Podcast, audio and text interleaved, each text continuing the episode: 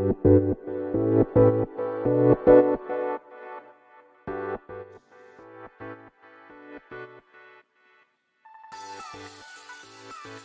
い、始まりました。本を読んでは独り言ラジオ。私、変な髪型をしたポンコツ薬剤師こと町田和俊でございます。というわけでですね、今日も読んだんだか読んでいないんだか、積んだんだか積んでいないんだかといった本たちの中からですね、一冊紹介しながら、ゆるーりと語っていきたいと思います。はい。で、えー、今日はですね、えー、この本を紹介したいと思います。昨日ですね、昨日の配信でもちょびっと あの、ちゃんとしたタイトルは伝えられなかったんですけれども、まあ、出てこなかったんですが、まあ、話題に出た本ですね。はい。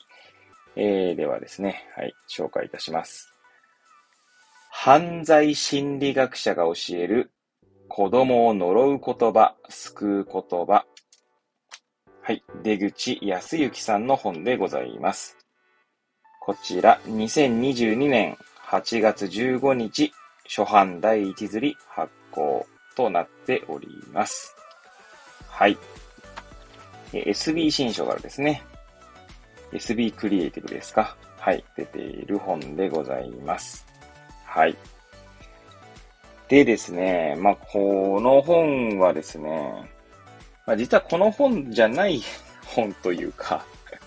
を購入しようかなと思ってですね。まあ Amazon で検索して、結果的にはですね、まあ Amazon でいつも検索して、まあ行きつけの本屋で、えー、実際ね、注文して買うんですけれども、まあ検索とかはですね、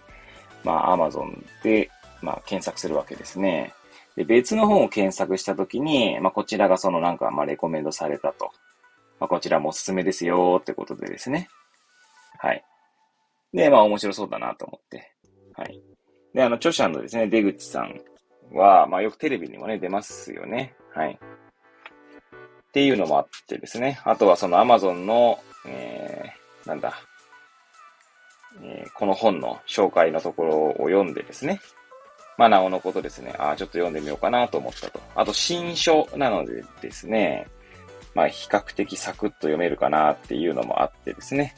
はい。まあ、購入してみました。はい。いやあの、昨日も言ったんですけれども、まあ、何気ない言葉ですね。それは別にあの、子育てとかに限らずなんですけど、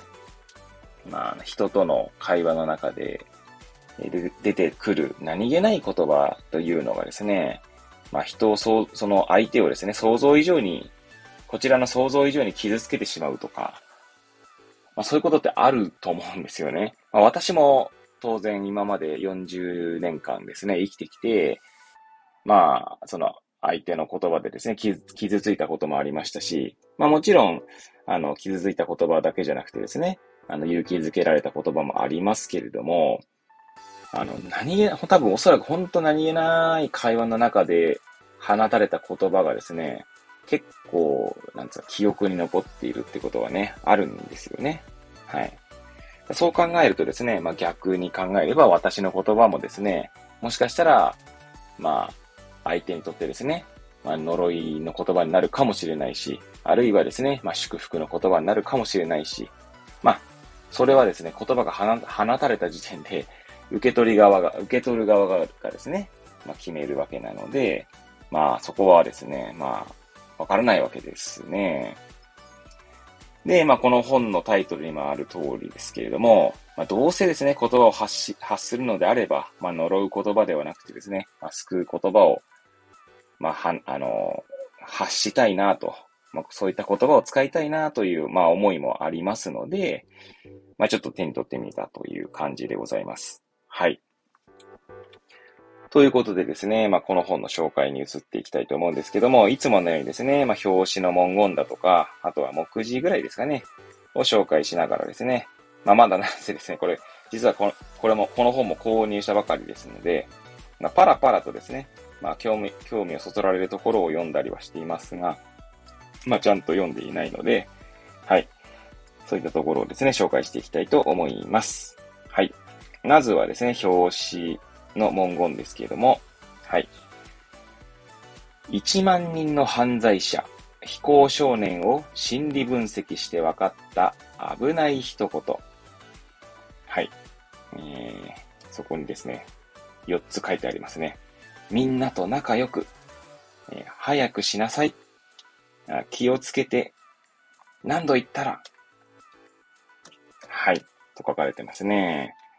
はい。そして裏表紙ですかね。の方は、はい、え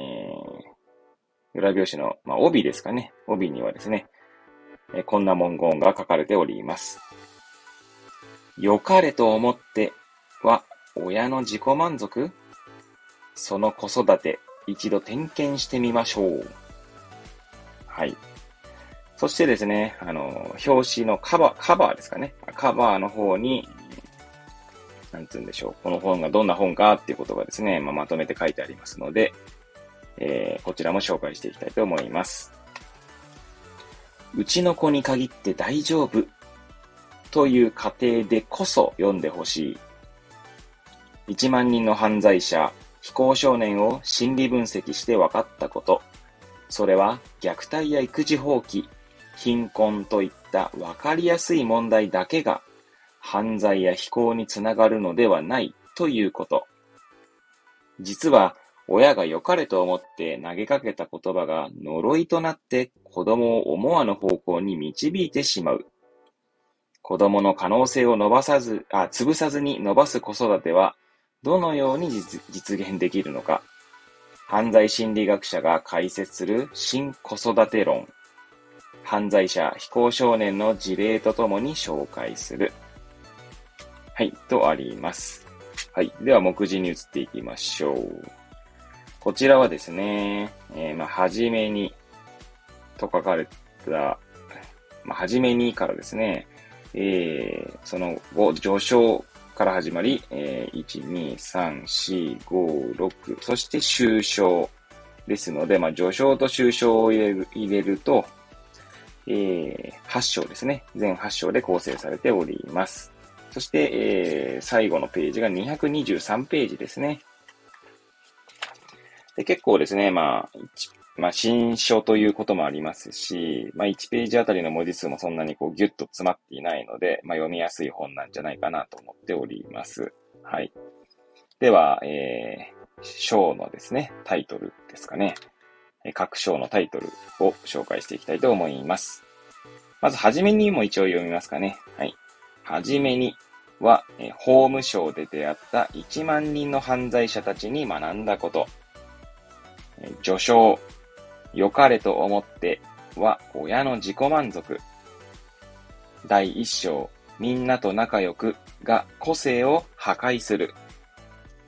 第2章、早くしなさいが先を読む力を破壊する。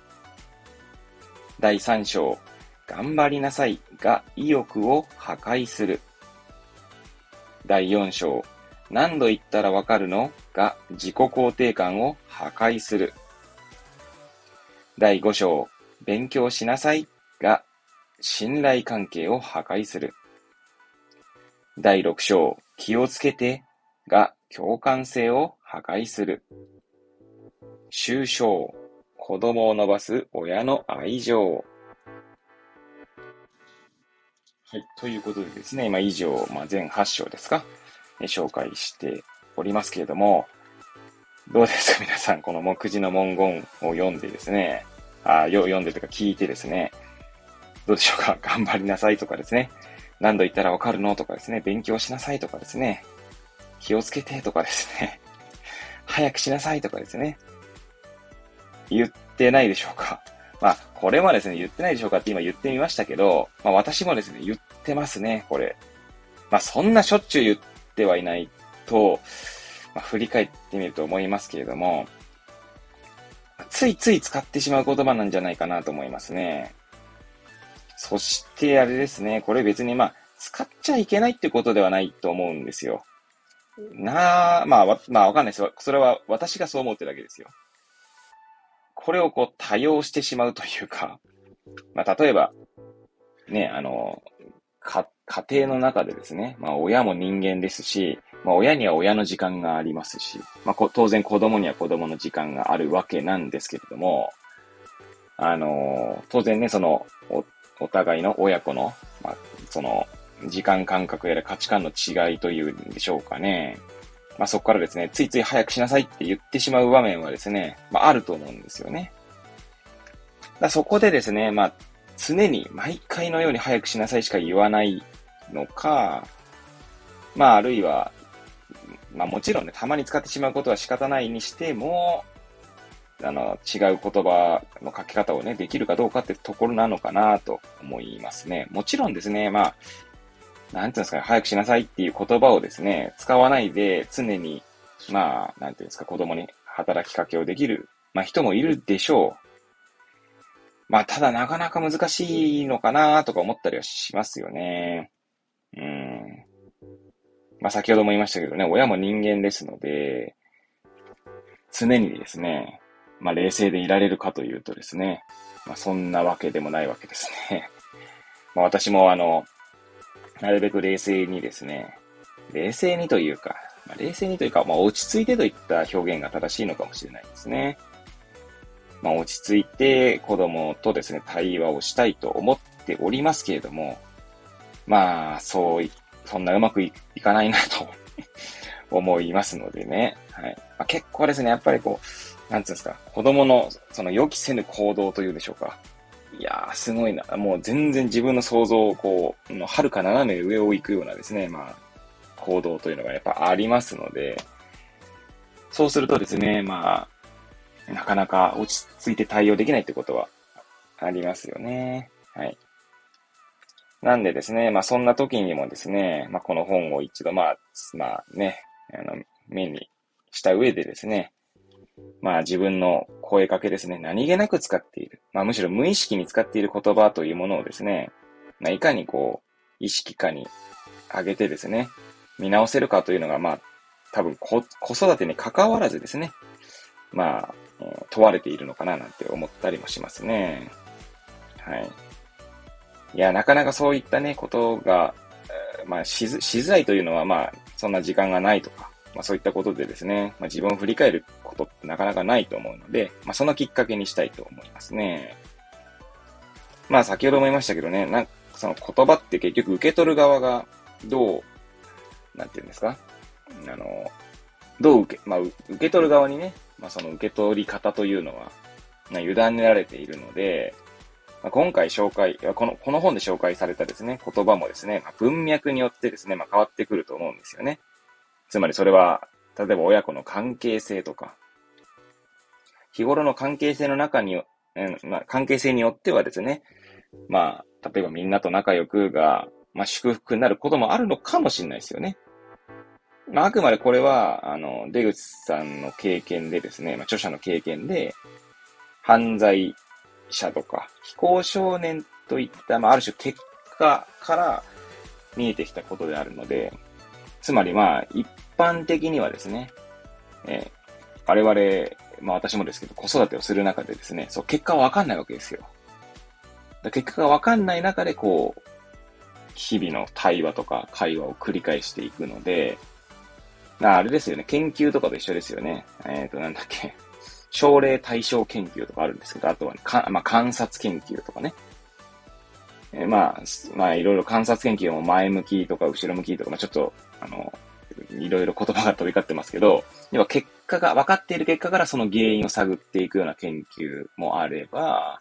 その結果は分からないけれども、こう、前向きに追っていくというんですかね。実際にこう、時間をかけて、えー、様々な対象者をですね、えー、がどうなっていくのかっていうのを追っていく研究とかあるわけなんですが、まあそれで言えばですね、この本っていうのは、出口さんの経験の中で、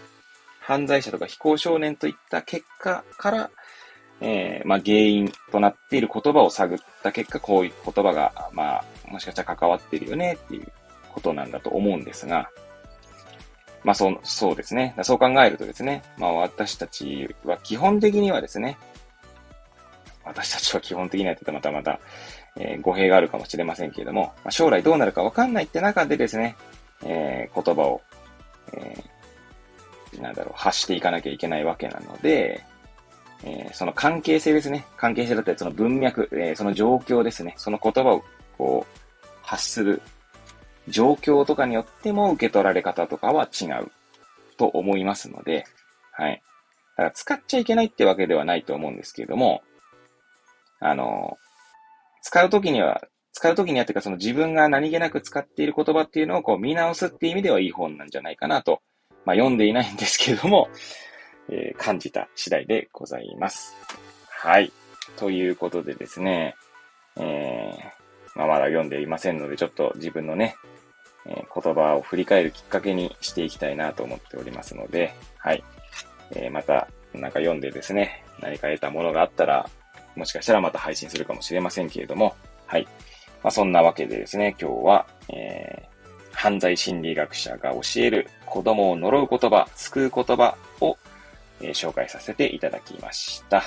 はい。ということでですね、また次回、えー、お会いいたしましょう。ごきげんよう。